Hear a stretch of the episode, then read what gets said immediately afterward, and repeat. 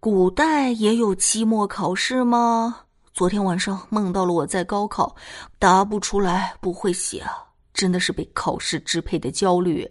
那古代人有期中考试和期末考试吗？他们有中考或者高考吗？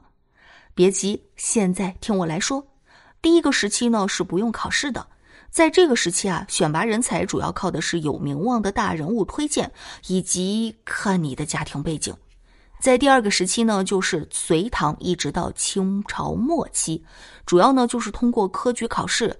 我们以清朝来举例，考试呢要经过县试、院试、乡试、会试和殿试。简单的说啊，就是从老家开始考，一路考到首都京城。最后的殿试呢由皇帝亲自主持，如果在殿试获得了第一名，就成了状元。传说清朝有个皇帝为了证明自己的才能，就隐藏身份去参加科举考试。但是考官一看试卷上的名字，这敢不给满分吗？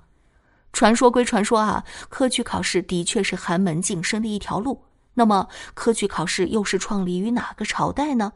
答案是隋朝。那隋朝以前，古人怎么选拔人才呢？汉朝时啊，中国使用的是察举制度，其实呢就是靠推荐，有名望、有地位的人把人才介绍给皇帝。可是天知道这些人是不是真的有才华，所以皇帝就准备了各种各样的问题来考一考这些人。这种考试在古代叫做测问。皇帝测问完了，按照每个人的成绩好坏来安排工作。